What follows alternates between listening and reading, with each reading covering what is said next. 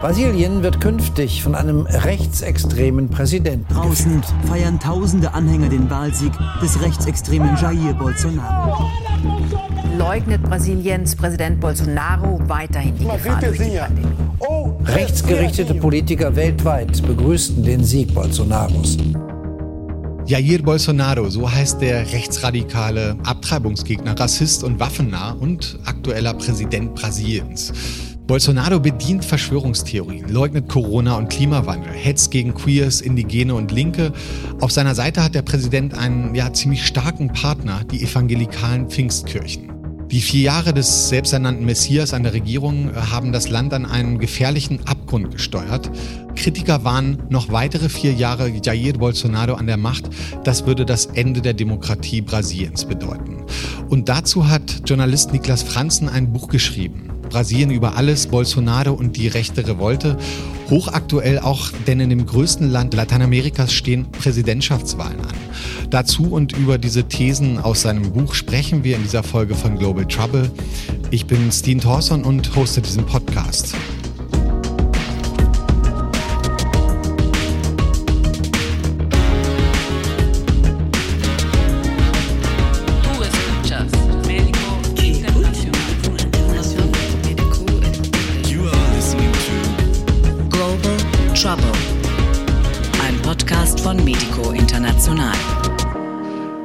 Das ist heute der erste Live-Podcast von Global Trouble.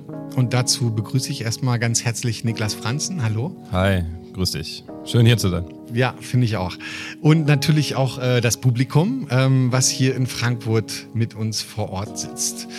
In dieser Folge soll es um die letzten vier Jahre Bolsonaro-Regierung gehen und äh, ja, die Folgen seiner Politik und dazu auch natürlich ein Ausblick auf die anstehenden Wahlen. Und davor noch einen ganz kurzen Schritt zurück, denn um die Vorgänge von heute und den letzten Jahren zu verstehen, lohnt es sich auch so einen Blick zurückzumachen.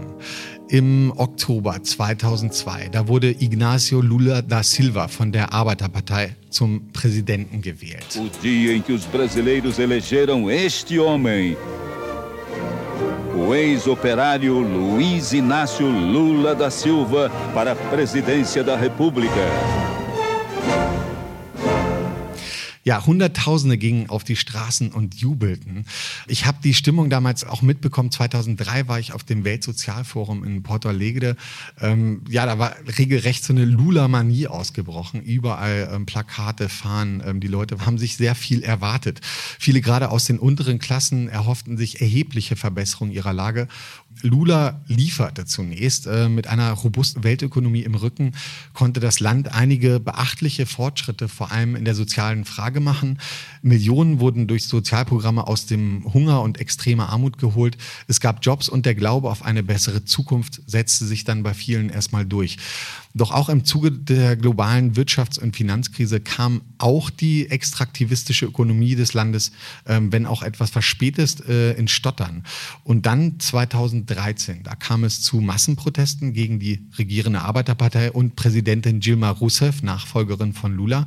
Ähm, Fahrpreiserhöhungen des öffentlichen Verkehrs haben das fast dann zum Überlaufen gebracht. Hunderttausende sind auf die Straßen gegangen. Irmão, seguinte, brother, esse protesto aqui é um movimento da sociedade civil, legítimo, lindo, onde as pessoas estão reivindicando para reconhecer os seus direitos. E as nossas lutas não vão terminar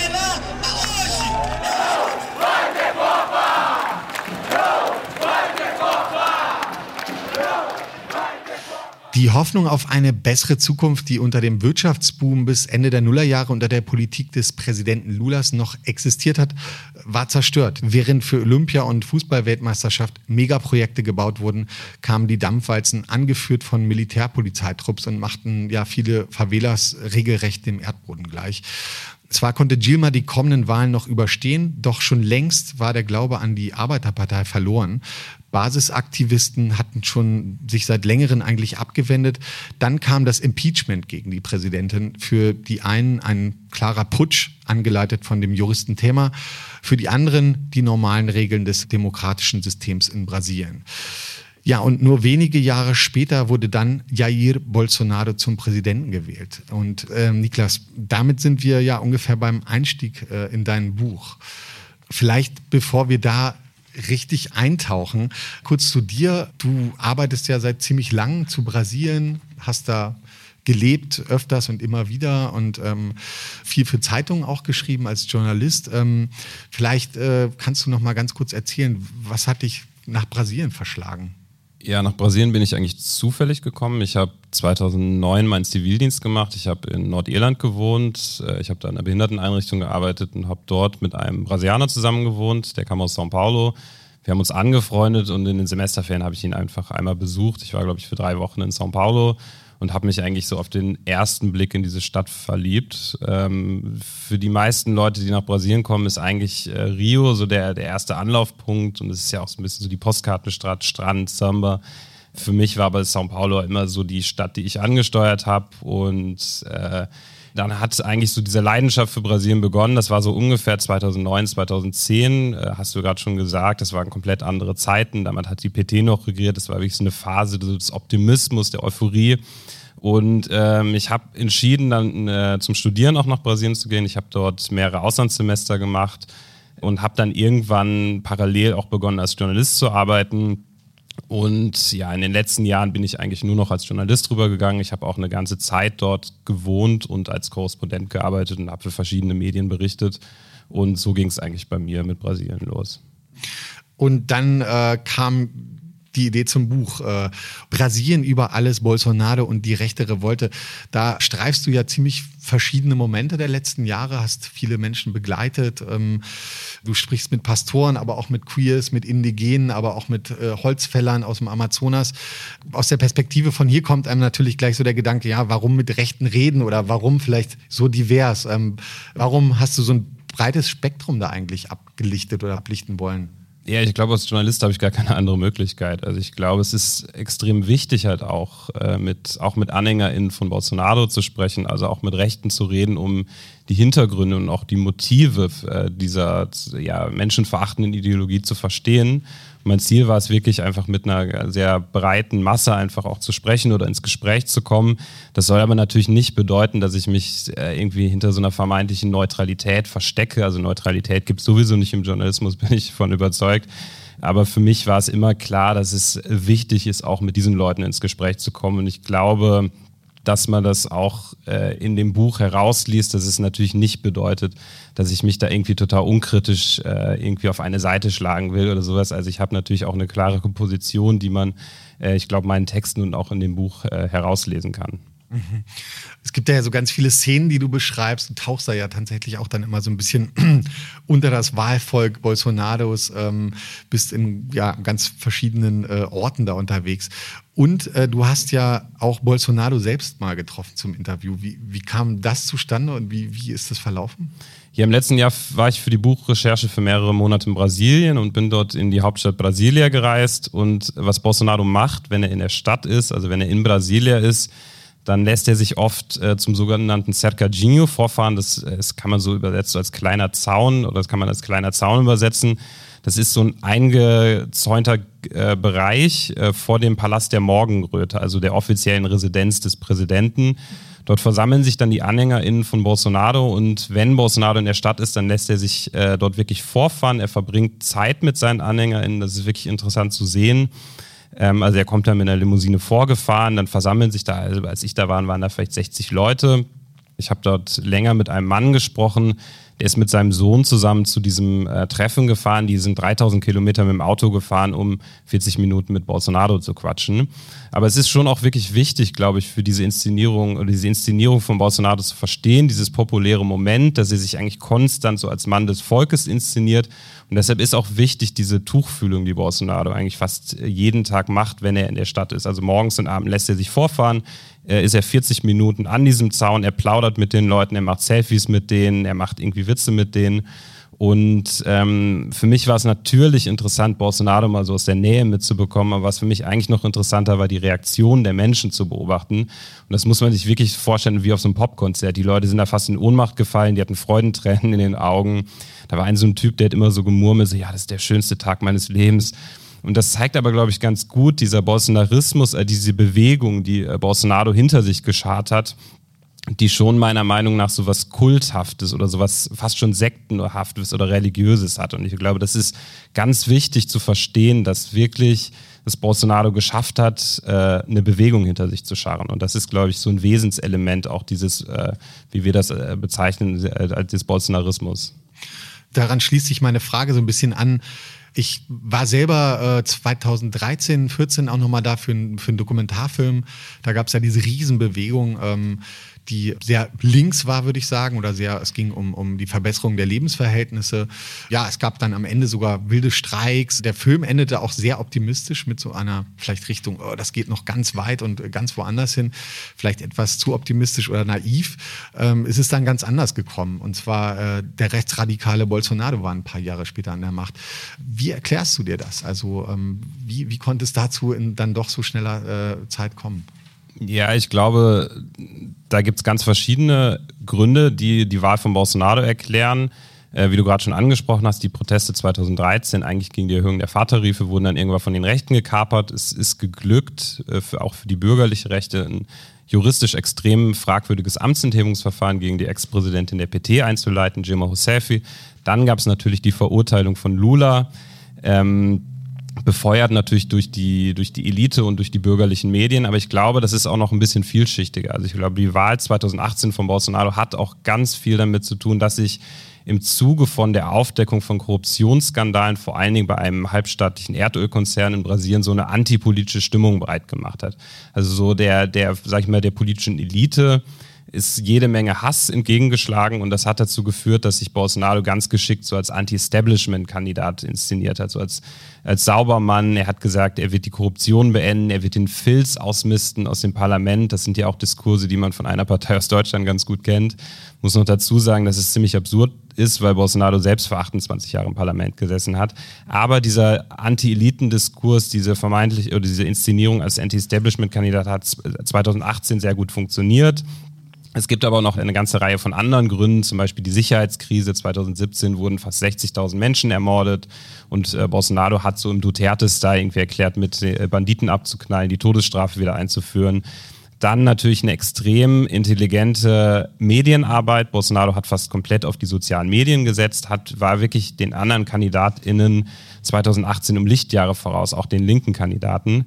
Und äh, ich glaube, auch ein wichtiger Punkt ist auch noch die brasilianische Geschichte. Also so rechtsradikale Politik passiert natürlich nicht im luftleeren Raum, hat immer eine Vorgeschichte. In Brasilien sind das natürlich drei Jahrhunderte der, der Sklavenzeit, aber auch mehrere Militärdiktaturen.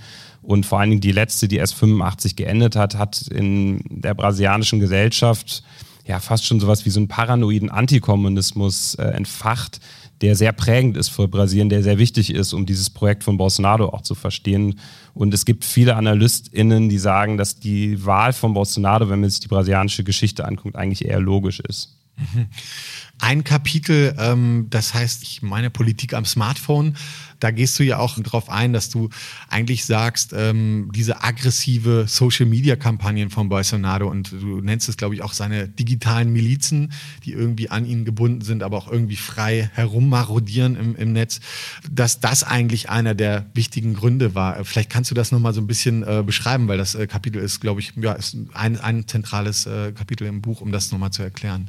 Ja, also Bolsonaro hat fast komplett auf die sozialen Medien gesetzt 2018 im Wahlkampf. Das hat auch damit zu tun, dass er bei einer Wahlkampfveranstaltung niedergestochen wurde und äh, mehrere Wochen ans Krankenbett gefesselt war. Das ist jetzt, man weiß auch gar nicht, wie viel er wirklich oder wie lange er wirklich im Krankenhaus bleiben musste, wie viel dann auch wieder die Inszenierung war. Aber er hat eigentlich fast komplett seinen Wahlkampf online geführt. Und es war jetzt auch nicht unbedingt so, dass man sich äh, oder auch seine AnhängerInnen sich nicht wirklich mit den Inhalten von Bolsonaro auseinandergesetzt haben oder auch die Inhalte von ein politisches Programm geteilt haben. Also es ging eigentlich darum, politische GegnerInnen mundtot zu machen. Und das waren zum Teil wirklich absurde Fake News, die in die Welt gesetzt wurde, vor allen Dingen über WhatsApp damals. Die bekannte ist zum Beispiel, dass die PT, also die Arbeiterpartei, die gegen äh, äh, Bolsonaro in der Stichwahl angetreten ist, äh, Babyfläschchen in Form eines Penis an Kitas verteilt hätte. Man mag da irgendwie drüber lachen oder schmunzeln, aber das haben wirklich Millionen BrasilianerInnen geglaubt und äh, das wird spannend sein, wie sich das in diesem Wahlkampf entwickelt. Ich hatte gerade gesagt, 2018 war es vor allen Dingen WhatsApp, also die, die Rechten haben vor allen Dingen auf WhatsApp gesetzt WhatsApp hat angefangen, ein bisschen zu regulieren. Es gab auch Treffen äh, zwischen WhatsApp und irgendwie dem Wahlgericht. Ähm, und was haben die Rechten gemacht? Die sind ja auch nicht ganz doof, die sind auf Telegram umgestiegen, wie ja auch äh, Rechte das irgendwie in Deutschland und Europa gemacht haben. Mhm. Aber dann könnte man ja einfach sagen, die Rechten waren die schlaueren Social Media Campaigner, oder? Kann man schon so sagen, glaube ich, ja, auf jeden Fall. Vor allen Dingen, es war nicht Bolsonaro selbst, es waren seine, vor allen Dingen seine Söhne, die dahinter stehen. Vor allen Dingen einer seiner Söhne, der ist ein ausgemachter Medienprofi. Der wird auch Pitbull genannt, das ist der Carlos. Und äh, ich glaube, das ist auch wichtig, wenn man über Bolsonaro redet, über diese Regierung, muss man, auch, muss man sich auch genau angucken, wer da eigentlich noch dahinter steht. Also Bolsonaro hat drei Söhne, die in der Politik mitmischen, die ihrem Vater in, an Menschenverachtung und Hass in, äh, nichts nachstehen. Hm. Wichtig vielleicht sogar entscheidend für den Sieg Bolsonaros war ja auch sein Schulterschluss mit den evangelikalen Pfingstkirchen. Die sind ja mittlerweile wirklich so ein, so ein Riesenmachtfaktor in Brasilien. Ähm, du schreibst selbst etwas, ja, konsterniert in deinem Buch, wo einst fortschrittliche Nachbarschaftsorganisationen den Alltag organisierten, geben heute evangelikale Kirchen den Ton an. Ähm, du warst für das Buch ja auch selbst in einer dieser Kirchen, ähm, hast mit Pastoren dich auch unterhalten, aber auch mit anderen anderen Leuten, die, ähm, die quasi diesen Kirchen jetzt beigetreten sind. Vielleicht kannst du ja nochmal diese Wichtigkeit irgendwie erklären. Also was ist da auch in den letzten Jahren oder Jahrzehnten in Brasilien passiert und wie ist dieser Einfluss der Kirchen? Ja, die evangelikalen Kirchen, also die Pfingstkirchen, haben unheimlichen Einfluss mittlerweile in Brasilien. Es gibt Statistiken, ich habe das äh, mir vor ein paar Tagen nochmal angeguckt, die sagen, dass 2033, also in gerade mal zehn Jahren, die Evangelikalen die Mehrheit in der brasilianischen Gesellschaft stellen würde. Und das kommt schon zu einer kleinen religiösen Revolution gleich, weil Brasilien immer das größte katholische Land der Welt war. Und das hat vor allen Dingen damit zu tun, dass die extrem intelligente Arbeit in armen Stadtteilen machen. Also die machen sich vor allen Dingen in den Peripherien breit, also in armen Stadtteilen. Und äh, es ist ja irgendwie auch verständlich, wenn du keinen Sportplatz hast, du hast keine Kultureinrichtungen, äh, dein Leben ist von, ja, von einer relativ großen Perspektivlosigkeit und Gewalt betroffen und dann macht da eine Kirche auf, da wird zum Teil wirklich sehr gute Musik gespielt. Das, ich habe oft solche Gottesdienste besucht und da sind zum Teil wirklich sehr, sehr gute MusikerInnen. Da gibt es ein Kulturprogramm für die Kinder. Zum Teil ist das wirklich technisch auf dem allerneuesten Stand. Du kannst dich da mit deinem Smartphone einloggen, da gibt es irgendwelche Flatscreens und so.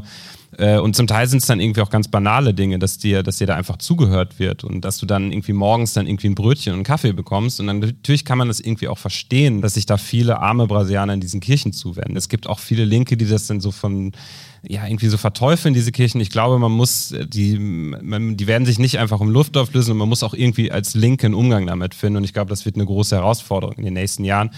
Und äh, es gibt da auch unter ganz unterschiedliche Kirchen. Man muss sagen, die großen Kirchen, die oft ihren Ursprung in den USA haben, also die großen Pfingstkirchen, die sind eigentlich alle stramm konservativ, wenn nicht fundamentalistisch. Es gibt mittlerweile aber auch einige Kirchen, die so eher progressiv sind. Es gibt sogar eine, einige linke PastorInnen, LGBTI äh, Kirchen und ich glaube, was interessant ist, oder warum, warum reden wir jetzt gerade darüber, der Bolsonaro hat diese Nähe zu diesen Kirchen gesucht.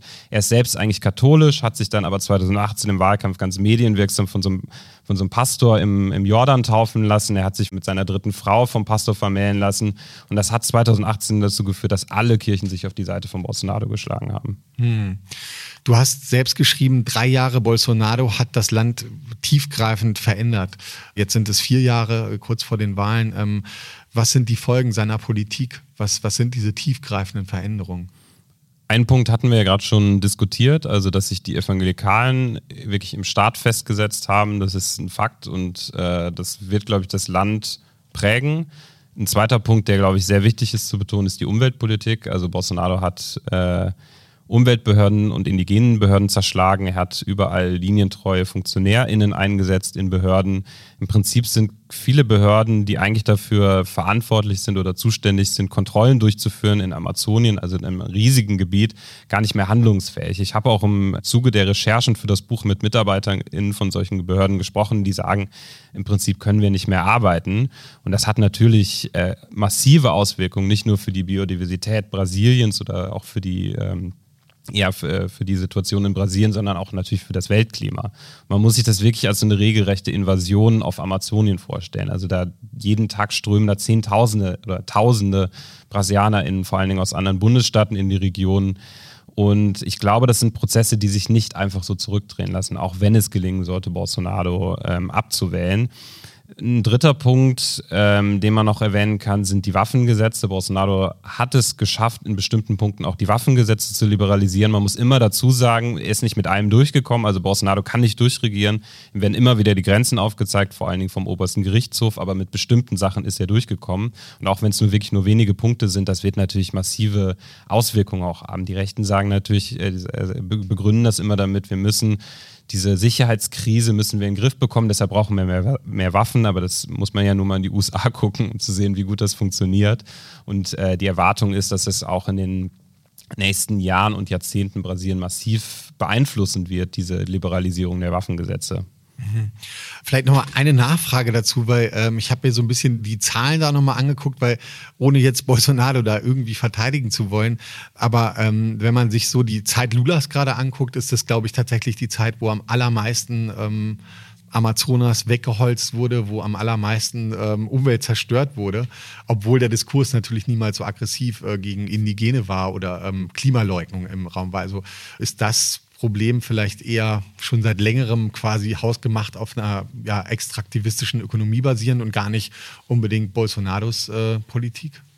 Ich bin mir jetzt wirklich nicht sicher, ob die Abholzungsraten höher waren bei Lula. Also, ich, also so wie ich das gesehen habe, sind die Abholzungsraten mit äh, Bolsonaro oder mit dem, seinem Amtsantritt nochmal sprunghaft, sprunghaft angestiegen. Aber es stimmt, dass halt auch die Amtszeiten oder dass auch Lula und vor allen Dingen auch seine Nachfolgerin Hussev einiges verbockt haben. Also die haben an so einem extraktivistischen Modell festgehalten. Also auf jeden Fall so eine so Primat der Wirtschaft war auch äh, sehr wichtig für die PT. Also die haben nicht mit so einem Wachstumsdogma eigentlich gebrochen. Eigentlich im Gegenteil. Sie haben ganz umstrittene Großprojekte nach Amazonien geholt. Die haben sich auch mit der Agrarlobby verbündet. Aber das hat natürlich auch was mit den brasilianischen Realitäten zu tun. Man kommt, wenn man regieren will, nicht um diese Kräfte äh, herum. Äh, aber ja, wenn man äh, sich auch mit Bewegungen in Amazonien, mit Umweltbewegungen auseinandersetzt, mit indigenen Bewegungen, wenn man mit denen über die PT spricht, die lassen da auch wirklich kein gutes Wort an die PT. Und ich glaube, das wird wichtig sein im Falle einer möglichen Regierung einer neuen Regierung von Lula, dass man denen genau auf die Finger schaut und da wahrscheinlich auch oder da möglicherweise von links dann irgendwie Druck macht und äh, Lula sendet da ganz unterschiedliche Signale gerade. Er hat zum Beispiel gesagt, dass er ein indigenen Ministerium einrichten will mit einer indigenen oder einem, äh, einer indigenen oder einem indigenen an der Spitze. Auf der anderen Seite hat er sich jetzt auch in den letzten Wochen wieder mit ähm, sehr wichtigen VertreterInnen so der Agrarlobby getroffen. Ähm, ich glaube, das wird in den nächsten Monaten einfach äh, interessant sein, wie sich, wie sich das entwickelt. Vielleicht ein wichtiger Punkt noch, ähm, vielleicht auch ausschlaggebend für diese Wahlen jetzt, äh, die ja, man könnte sagen, völlig desaströse Corona-Politik Bolsonaros, oder? Wie hast du das miterlebt? Ich habe, äh, als Corona angefangen ist, habe ich in São Paulo gewohnt, also ich konnte das relativ hautnah miterleben und ja, so äh, ich glaube, wie kein zweiter Staatschef hat Bolsonaro das Virus halt erstmal heruntergespielt, er hat es geleugnet. Ja, also er hat auch zu Höchstzeiten der Pandemie hat zu Protesten aufgerufen. Er hat auch den Kauf von Impfstoffen sabotiert. Es gibt äh, Statistiken oder so, ähm, so Modellrechnungen, die sagen, ohne Bolsonaro hätte man 300.000 Menschenleben retten können. Damit hat er relativ viel Unmut auf sich gezogen. Auch einige UnterstützerInnen oder einige Kräfte, die Bolsonaro eigentlich eher nahestehen, so die konservative Mittelschicht, die haben sich aufgrund der Corona-Politik von ihm abgewendet. Aber das ist halt auch das Problem dieser neuen Rechten. An der wirklich harten Basis, daran wird sich nichts verändern. Eher im Gegenteil, das war eigentlich eine Bestätigung, für die das Bolsonaro durchgreift, dass er sein Wort hält. Und das ist ja einfach auch so, eine, so ein wirkmächtiger Verschwörungsmythos, den diese Rechten konstruieren. Es gibt so das System, es gibt die Systemmedien, die sind alle gegen uns. Das ist eine große Verschwörung, die gegen uns stattfindet. Und Bolsonaro ist der Einzige, der irgendwie alles richtig macht. Und äh, im Zweifelsfall hat er sogar durch die Corona-Politik profitiert, weil er sich, weil er irgendwie die Reihen in seiner Basis noch geschlossen hat und es geschafft hat, irgendwie äh, ja seine, seine Anhänger sogar noch zusammenzuschweißen. Und das ist extrem wichtig für ihn, weil man muss sich halt immer vergewissern, dass Bolsonaro nie ein Präsident für alle BrasilianerInnen gewesen ist. Also er war halt immer nur ein Präsident für seine völlig radikalisierte Wählerbasis. Ähm das passt eigentlich total zu einem, glaube ich, einer ganz auch zentralen These in deinem Buch. Ähm, der Bolsonarismus, äh, und das ist eine weitere These dieses Buches, schreibst du, wird sich nicht einfach in Luft auslösen, auch wenn der Namensgeber dieses Phänomens nicht mehr Präsident sein sollte. Seine Ideen und sein Politikstil sind gekommen, um zu bleiben, und sie haben Brasilien bereits verändert. Das heißt ja eigentlich, selbst wenn Bolsonaro jetzt abgewählt wird, bleibt eine Gesellschaft, die im weiten Teilen vielleicht reaktionär bis faschistisch ist oder denkt. Warum ist das so? Also was, was ist da passiert in Brasilien in, in den letzten zehn Jahren? Wie, wie, wie ist diese Dynamik da in der Gesellschaft zu verstehen? Ja, ich glaube, für Bolsonaro war es, weil wir gucken natürlich halt in, vor allen Dingen auch in Europa oder in Deutschland, wir gucken dann natürlich irgendwie, was jetzt irgendwie mit der Wahl passiert, irgendwie, wir gucken uns Amtszeiten an. Ich glaube, für Bolsonaro oder dieses bolsonaristische Projekt, was durchaus auch einen ideologischen Unterbau hat, da gab es auch so einen, gibt so einen ganz bekannten Ideologen, das ist ein Hobby-Astrologe, äh, der jetzt vor ein paar Monaten gestorben ist. Also es ist schon, es hat auf jeden Fall, dieser Bolsonarismus hat auf jeden Fall einen ideologischen Unterbau. Und es ist, glaube ich, wichtig zu betonen, dass es für Bolsonaro eigentlich auch nie darum ging, einfach nur die Wahlen zu gewinnen. Also er hat äh, das angelegt, auf ein längerfristiges Projekt die Gesellschaft zu verändern. Und da würde ich argumentieren, dass er da an vielen Punkten extrem erfolgreich gewesen ist. Die Gründe dafür, das kann man diskutieren, warum das gerade in Brasilien so äh, auf so fruchtbaren Boden gefallen ist. Das äh, haben wir ja gerade gesagt, das hat sehr viel mit der brasilianischen Geschichte zu tun.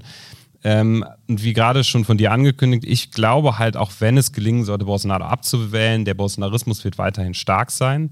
Da muss man ja auch einfach nur mal in die USA gucken, wie da die Situation ist. Da gibt es ja auch den Trumpismus und da gibt es äh, bestimmte Bundesstaaten, wo im Prinzip, äh, wo es keinen Zweifel daran gibt, dass man irgendwie für Trump stimmt. Äh, die Erwartung ist, dass beim nächsten Wahlkampf in den USA ein Kandidat oder eine Kandidatin aus dem Trump-Lager in den Wahlkampf zieht oder sogar Trump selbst.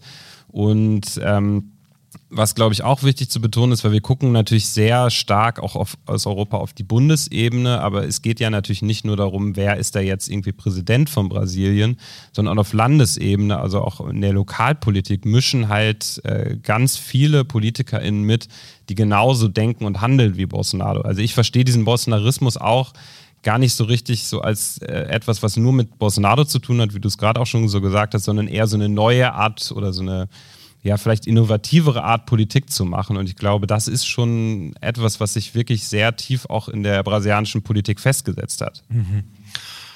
Es gab ja auch Proteste immer wieder ähm, gegen Bolsonaro, klein und groß. Vielleicht ein wichtiger, ich, äh, ähm, bestimmt gibt es noch mehrere, die ich jetzt gerade nicht auf dem Schirm habe, aber es gab ja auch so eine Art Black Lives Matter Bewegung in Brasilien und da, daraus sind ja auch noch viele Sachen entstanden. Vielleicht kannst du das nochmal erzählen. Äh, wie war das und was ist daraus geworden auch?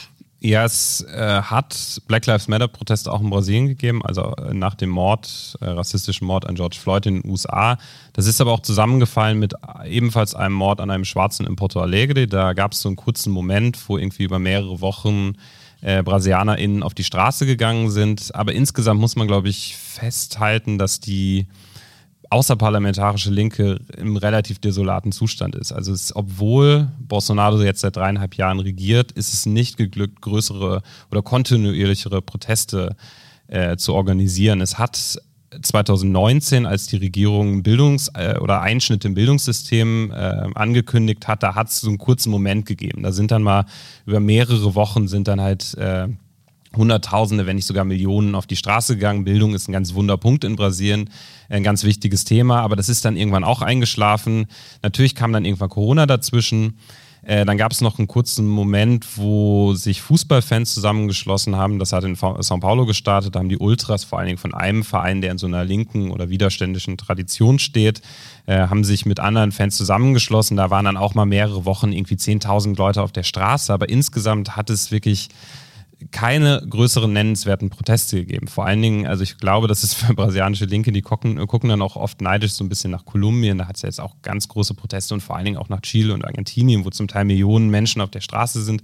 Sowas hat es nicht gegeben, trotz Bolsonaro. Und ich glaube, das hat zum Teil aber auch wirklich damit zu tun, dass viele soziale Bewegungen gerade einfach Abwehrkämpfe führen müssen. Also da ist gar nicht mehr viel Zeit, unbedingt eigene Projekte äh, zu organisieren oder irgendwie pro, äh, noch Proteste zu organisieren, weil man sich erstmal mit diesen ganzen Angriffen der Regierung auseinandersetzen muss. Und äh, das könnte auch was sein, was sich verändern könnte, wenn ähm, wenn es gelingen sollte, Lula zu wählen, weil dann ist erstmal so ein bisschen der Druck weg, dann hat man vielleicht die Möglichkeit, wieder eigene äh, Projekte auch oder durchzuführen oder auch äh, Proteste zu organisieren. Mhm. Gerade glaube ich, fokussiert sich da sehr viel auf Lula. Es gibt große Hoffnung, genau damit vielleicht erstmal sich überhaupt zu befreien äh, aus dieser Bolsonaro-Regierung. Ähm, vielleicht kannst du ein bisschen beschreiben, wie, ähm, wie ist denn gerade die Atmosphäre im Land? Jetzt ist es kurz vor den Wahlen. Ähm, äh, man hat das Gefühl, wenn man sich so ein bisschen Videos anguckt oder mit Leuten da redet, dass es sehr polarisiert ist. Aber ja, wie ist die Atmosphäre da gerade? Also ich bin gerade nicht da, deshalb ist es so ein bisschen schwierig. So hautnah äh, kann ich das gerade nicht miterleben. Also ich fahre erst nächste Woche wieder rüber. Ähm, aber was man so in den Medien mitbekommt und wenn ich mit meinen FreundInnen rede oder auch mit KollegInnen rede, äh, muss man schon sagen, dass das extrem polarisiert ist. Es hat jetzt am 7. September hat's Massenproteste gegeben, wo AnhängerInnen von Bolsonaro auf die Straße gegangen sind. Also der 7. September ist der Nationalfeiertag in Brasilien. An diesem Tag wurde die 200-jährige Unabhängigkeit von Portugal gefeiert. Und äh, ja, es hat im ganzen Land rechtsradikale Proteste gegeben. Im letzten Jahr war das ähnlich. In diesem Jahr waren die nochmal viel größer und das war für Bolsonaro auf jeden Fall so ein Moment, um Stärke zu zeigen. Und man muss wirklich auch anerkennen, dass da sehr, sehr viele Menschen auf die Straße gegangen sind und äh, jetzt bald wollen Linke demonstrieren. Also es hat auch äh, einen ganz bekannten Fall gegeben, das war im Juni, glaube ich, Juni oder Juli, ich bin mir gerade nicht mehr sicher, wo ein Lokalpolitiker der PT äh, aus der Stadt Foz das ist ganz im Süden, das kennt man vielleicht von den bekannten Wasserfällen, also direkt an der Grenze zu Paraguay, der hat seinen Geburtstag gefeiert, dann kam da so ein Bolsonaro-Fan vorbei und dann gab es irgendwie einen Wortgefecht und dann hat er seine Knarre gezogen und diesen Lokalpolitiker der PT getötet. Und das war für viele Linke so ein bisschen so ein Vorgeschmack, was vielleicht auch drohen könnte jetzt beim kommenden Wahlkampf. Also die Situation ist schon ziemlich aufgeheizt. Ich glaube, dass sich das jetzt gerade aber auch noch in Grenzen hält, weil es wird in Brasilien eine, die erste Präsidentschaft, die erste Runde geben. Also am 2. Oktober findet die statt, wenn kein Kandidat oder keine Kandidatin auf über 50 Prozent kommt. Dann wird es am 30. Oktober eine, eine, Stichwahl geben und alles deutet darauf hin, dass es eine Stichwahl gibt. Also ich habe so das Gefühl, dass für viele Brasilianer in die erste Runde so ein bisschen eine Formsache ist und dann, glaube ich, so je näher wir an die Stichwahl rücken, desto äh, intensiver wird es, glaube ich, werden und desto mehr äh, Gefahr laufen wir, dass es dann vielleicht auch gewaltsame Episoden geben könnte. Mhm. Du hast mir eben ganz kurz auch auf dem Telefon gezeigt, irgendwie die Copacabana, Ipanema, voll wirklich von Hunderttausenden von Menschen, irgendwie äh, Bolsonaro-Anhänger. War schon äh, erschreckend, fand ich, aber irgendwie auch absurd. Den Ort, den sonst so viele als Sehnsuchtsort haben nach Tropicalismo und, und mehr, ähm, ist jetzt von diesen Rechten überschwemmt. Ja, völlig irre auf jeden Fall. Ja. Die Wahlen sind kurz stehen kurz bevor. Ähm, vielleicht äh, ist es natürlich immer schwierig, aber was, äh, wie ist denn dein Ausblick? Also so, wie schätzt du gerade die Lage ein? Ja, das ist immer extrem schwierig in Brasilien. Also ich halte mich immer so ein bisschen zurück mit Prognosen, weil das Wahlverhalten in Brasilien ist extrem volatil. Man muss, glaube ich, äh, vielleicht noch einen Schritt zurückgehen. Also die meisten BrasilianerInnen sind unpolitisch. Also es gibt wenig Leute, die so ein ganz klares, äh, klares ideologisches Profil haben. Äh, das bedeutet, dass sich innerhalb von wenigen Tagen nochmal ganz viel ändern kann. Gerade sieht es so aus, als könnte es wirklich gelingen, Bolsonaro zu schlagen bei der Wahl. In, in allen Umfragen liegt er hinter Lula, also dem Sozialdemokraten Lula von der Arbeiterpartei PT, der liegt an, an erster Stelle. Ähm, ich würde aber sagen, dass man wirklich aufpassen muss, äh, der Drops ist auf jeden Fall noch nicht gelutscht. Und jetzt gerade in den letzten Wochen hat Bolsonaro aufgeholt äh, er hat leicht aufgeholt, muss man auch dazu sagen. Ähm, aber zum Beispiel wurde durch äh, auf Initiative der Regierung wurde vom Kongress der Notstand aufgerufen. Das hat dazu geführt, dass äh, ein bisschen mehr Geld locker gemacht werden kann für Sozialprogramme. Und ich glaube, das wird sich in den nächsten Wochen zeigen. Also die Menschen werden ein bisschen mehr Geld auf dem Konto haben. Und wie gesagt, die meisten Menschen sind unpolitisch und das kann wirklich wahlkampfentscheidend sein. Wenn du dann auf einmal irgendwie 200 Reais mehr auf deinem Konto hast, ähm, wirst du dann vielleicht doch für Bolsonaro stimmen. Und ich glaube, das könnte sich in den nächsten Wochen wirklich nochmal bemerkbar machen. Ich glaube schon, dass es gelingen könnte, äh, Bolsonaro abzuwählen. Aber ich warne wirklich davor, das äh, so auf die leichte Schulter zu nehmen und zu denken, dass das irgendwie schon gelaufen ist. Und man muss natürlich auch dazu sagen, Bolsonaro erkennt die demokratischen Spielregeln einfach nicht an. Also er ist eigentlich konstant in so einem Prozess, also er versucht die demokratischen Prozesse an sich zu delegitimieren. Er verbreitet zum Beispiel Lügen über das elektronische Wahlsystem, obwohl das, glaube ich, erst im Mai war. Das hat es erst einen Sicherheitstest bestanden und es hat eigentlich seit der Redemokratisierung 1985 hat es keinerlei äh, Anzeichen für Wahlfälschung in Brasilien gegeben. Und trotzdem sagt er immer, die, wenn er nicht gewinnt, dann äh, wird es Wahlfälschung gewesen sein. Und er sagt auch, der wird kein anderes Ergebnis akzeptieren als seine Wahl. Er sagt, nur Gott könne ihn von der Präsidentschaft entfernen. Ähm, ja, und das äh, bereitet natürlich Sorgen. Und äh, was genau passieren wird, das ist so ein bisschen in die Glaskugel gucken. Und da halte ich mich immer so ein bisschen zurück. Man muss natürlich diese ganzen auch Putschdrohungen von Bolsonaro ernst nehmen.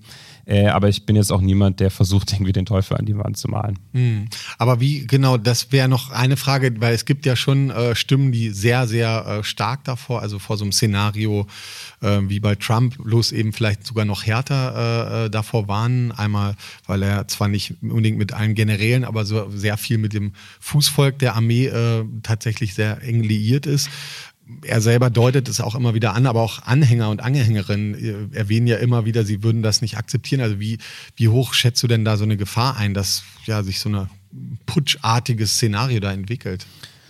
Ja, ich glaube, ich habe immer so ein bisschen Probleme mit diesem Begriff Putsch, weil ich glaube, wir haben oft in Europa vielleicht auch so ein bisschen falsche Vorstellungen, was halt irgendwie ein Putsch ist oder wir denken dann irgendwie so zurück in die 60er und die 70er äh, wo dann wirklich dann die Panzer über die Straßen gerollt ist, zum Teil dann irgendwelche Flugzeuge in der Luft und dann wird geschossen und dann tritt die Militärführung vor die Kameras und dann ist auf einmal der Kongress aufgelöst. Ich glaube, so eine Situation wird es nicht geben. Ich, es gibt AnalystInnen in Brasilien sagen, dass der Putsch eigentlich schon die ganze Zeit am Laufen ist äh, durch zum Beispiel Bolsonaros Attacken auf die Medien, durch seine durch die Verbreitung von Hass, durch seine, ja, durch diese, das, dadurch, dass er auch so ein Klima ja, des Hasses und so der Feindbilder geschaffen hat. Ähm, ich glaube, Bolsonaro hat nicht den nötigen Rückhalt für, ähm, für sowas, was man vielleicht so als autoritären Bruch bezeichnen könnte. Also ich bin fest davon überzeugt, wenn er könnte, hätte er schon längst sowas durchgeführt wie ein Putsch. Aber ihm fehlt einfach der Rückhalt dazu.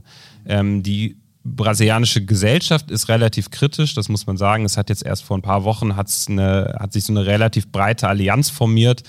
Da sind ganz verschiedene Menschen zusammengekommen, KünstlerInnen, ehemalige PolitikerInnen, RichterInnen, also so ein bisschen die politische Elite eigentlich oder politische und gesellschaftliche Elite. Interessanterweise waren da auch VertreterInnen der, der Wirtschaftselite dabei. Also zum Beispiel der Industrieverband von São Paulo, die stehen eigentlich, die sind eigentlich super rechts. Äh, und das war so ein bisschen eine Ansage. Sie haben einen offenen Brief verfasst, wo die gesagt haben, wir müssen die Wahlergebnisse akzeptieren. Und das war so ein bisschen eine Ansage an Bolsonaro, nee, treib's mal nicht zu weit. Darüber hinaus sind die Medien sehr kritisch. Äh, mittlerweile muss man dazu sagen, die haben natürlich auch einen sehr großen Anteil, dass überhaupt dieser Typ gewählt werden konnte. Und auch im Militär ist Bolsonaro nicht un unumstritten. Also er kommt selbst aus dem Militär, hat dort Karriere gemacht, hat sich dort aber ziemlich viele Eskapaden geleistet. Er hat zum Beispiel Einmal, als er ein junger Soldat war, er wollte für einen höheren Sold demonstrieren und er wollte, hat einen Bombenanschlag geplant. Und auch dieser, ähm, ja, dieser Ton von Bolsonaro, dieses pflegelhafte, rüpelhafte, das passt nicht so richtig so zum Militär. Aber natürlich die große Frage, Bolsonaro hat die mit massiven Privilegien ausgestattet. Also es sitzen mehr als 6000 Militärs in der Regierung. Von 22 Ministerien werden, glaube ich, acht oder neun von Militärs geleitet. Und es ist wirklich die große Frage, ob die bereit sind, das irgendwie aufzugeben ich würde sagen, falls es halt irgendwie sowas geben könnte wie so einen autoritären Bruch oder halt so einen Versuch davon, dann würde ich das aber auch nicht unbedingt beim Militär sehen, dann würde ich halt eher die Militärpolizei, äh, würde ich das eher bei der Militärpolizei sehen. Also auch die Polizei ist oder ein Teil der Polizei in Brasilien ist militarisiert. Die sind ähnlich wie SoldatInnen in Kasernen untergebracht, also auch diesem kompletten Drill ausgesetzt. Die werden so in so einer inneren Kriegsführung geschult und die stehen politisch nochmal viel weiter rechts, sind nochmal viel näher an der Seite äh, oder viel mehr an der Seite von Bolsonaro. Also wenn, dann würde ich das eher da verorten. Aber glaube ich wirklich nicht, dass, die, dass es dafür Bedingungen in Brasilien gibt. Auch international gibt es da keinen Rückhalt. Also auch schon das äh, State Department aus den USA hat auch schon zu verstehen gegeben, äh, treibt es mal nicht zu weit. Also ähm, eine, am Ende könnte es sein, dass sogar Kapitalfraktionen und bürgerliche Rechte ähm, sich, äh, sich gegen sowas stellen und äh, vielleicht sogar einen, einen, einen Putsch äh, jedenfalls verhindern. Aber vielleicht wird es rechte Revolten auf der Straße geben. Aber das, das könnte äh, sein, aber es ist wirklich schwierig vorauszusehen. Also ich glaube, wenn man sich mit Brasilien beschäftigt, ist glaube ich so die Prämisse, dass man einfach äh, nicht so richtig planen kann oder nicht so richtig voraussehen kann. Und äh, ja, also man muss das natürlich auch immer einschränken. Es gibt jetzt einige so Kapitalfraktionen, die sich von Bolsonaro distanzieren. Man muss dann natürlich dazu sagen, die machen das halt jetzt, weil einfach die Zahlen nicht stimmen. Brasilien steckt in einer Wirtschaftskrise, die Situation ist wirklich dramatisch. Also die distanzieren sich nicht von Bolsonaro, weil der halt ein menschenverachtender, faschistoider äh, Rassist und Sexist ist. Also das hat immer für die funktioniert, äh, übrigens auch für die meisten deutschen Unternehmen, die in Brasilien angesiedelt sind. Die distanzieren sich einfach, weil die Zahlen nicht stimmen. Äh, das könnte aber wirklich das große, ähm, ja, das große Minus auf der Seite von Bolsonaro sein und es könnte wirklich dazu führen, dass es möglich ist, äh, dass dieser Albtraum Bolsonaro bald beendet wird. Mhm. Ja, wir kommen zur letzten Frage. Ähm, wenn äh, Lula gewinnen sollte äh, und mit den ganzen erstmal widersprüchlichen Politik der PT selbst, die sie äh, ja immer auch war, ähm, äh, aber auch mit der momentanen Situation und Weltlage. Inflation ist ja auch in Brasilien Thema, die Wirtschaft liegt am Boden. Ähm, wie siehst du da überhaupt äh, Chancen, also auch objektive Chancen, dass äh, außerhalb von Symbolpolitik Lula überhaupt äh, eine wirklich andere Politik einleiten könnte? Ja, ich glaube, Lula steht vor extrem großen Herausforderungen. Also ich glaube, die wirtschaftliche Misere, das wird sich nicht von einem Tag auf den anderen lösen. Wir hatten vorhin schon angesprochen, der Bolsonarismus ist einfach da. Mit diesen 25 bis 30 Prozent der Bevölkerung muss man irgendwie umgehen. Das, äh, da muss die Linke oder muss auch Lula irgendwie einen Umgang mit finden. Ich glaube, da gibt es kein Patentrezept und da wird wirklich gerade ganz viel darüber diskutiert, wie man damit umgeht. Und ich glaube, der Spielraum für wirklich größere linke oder progressive Transformationen sind extrem klein. Und ich glaube, das ist Lula auch bewusst, weil eben auch im Fall von Brasilien stehen hinter diesem Regierungsprojekt von Lula stehen nicht unbedingt, steht keine wirklich große Mobilisierung auf der Straße. Ich hatte angesprochen, die sozialen Bewegungen oder die Linke ist relativ schwach. Es ist jetzt nicht dieser Moment, den man jetzt vielleicht in Chile oder in Kolumbien, wo man so ein bisschen neidisch drauf geguckt hat. Ähm, das hat auch dazu geführt, dass Lula ist ein alter Fuchs, der weiß auch genau, wie er es machen muss. Er äh, hat auf der einen Seite versucht, auch soziale Bewegungen, auch die Linke halt irgendwie einzuspannen. Lula ist ganz bekannt dafür, dass er halt irgendwie morgens dann in so einer MST-Besetzung dann irgendwie, also von der Landlosenbewegung rumläuft, hat so eine rote Ko äh, Kappe auf dem Kopf, reckt die Fäuste in die Luft und singt die Internationale, dann äh, steigt er irgendwie in seine Limousine und fährt halt irgendwie so, äh, so, so ein, in so einen Bankturm und trifft sich da mit der Wirtschaftselite. Und ich glaube, das zeichnet ihn diesmal auch wieder aus. Also auf der einen Seite hat er versucht, auch soziale Bewegungen, auch Linke, so in das ähm, in sein Projekt einzugliedern. Ich hatte gerade gesagt, Indigenenministerium will er einrichten. Er hat auch gesagt, er will von so einer neoliberalen äh, Schuldenbremse abrücken.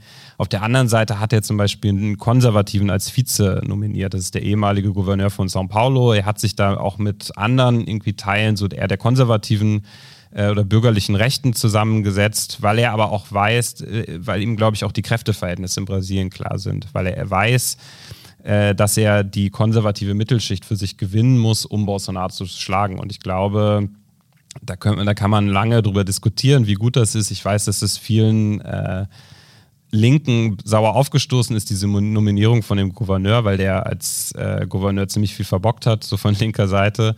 Äh, auf der anderen Seite ist es irgendwie auch Realpolitik und ich glaube, es ist leider die Situation, dass auch zu viel Radikalität und zum Beispiel auch, glaube ich, eine linke Vizepräsidentin oder linke Vizepräsidentschaftskandidat in Brasilien viele WählerInnen abschrecken würde. Aber das bedeutet natürlich, Lula hat sich jetzt eher nach rechts oder in die Mitte orientiert.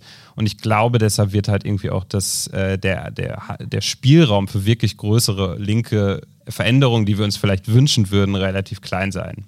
Mhm. Niklas Franzen, ähm, ja, erstmal danke für deine Eindrücke äh, zu dem Buch äh, Brasilien über alles, Bolsonaro und die rechte Revolte. Vielen Dank. Danke auch.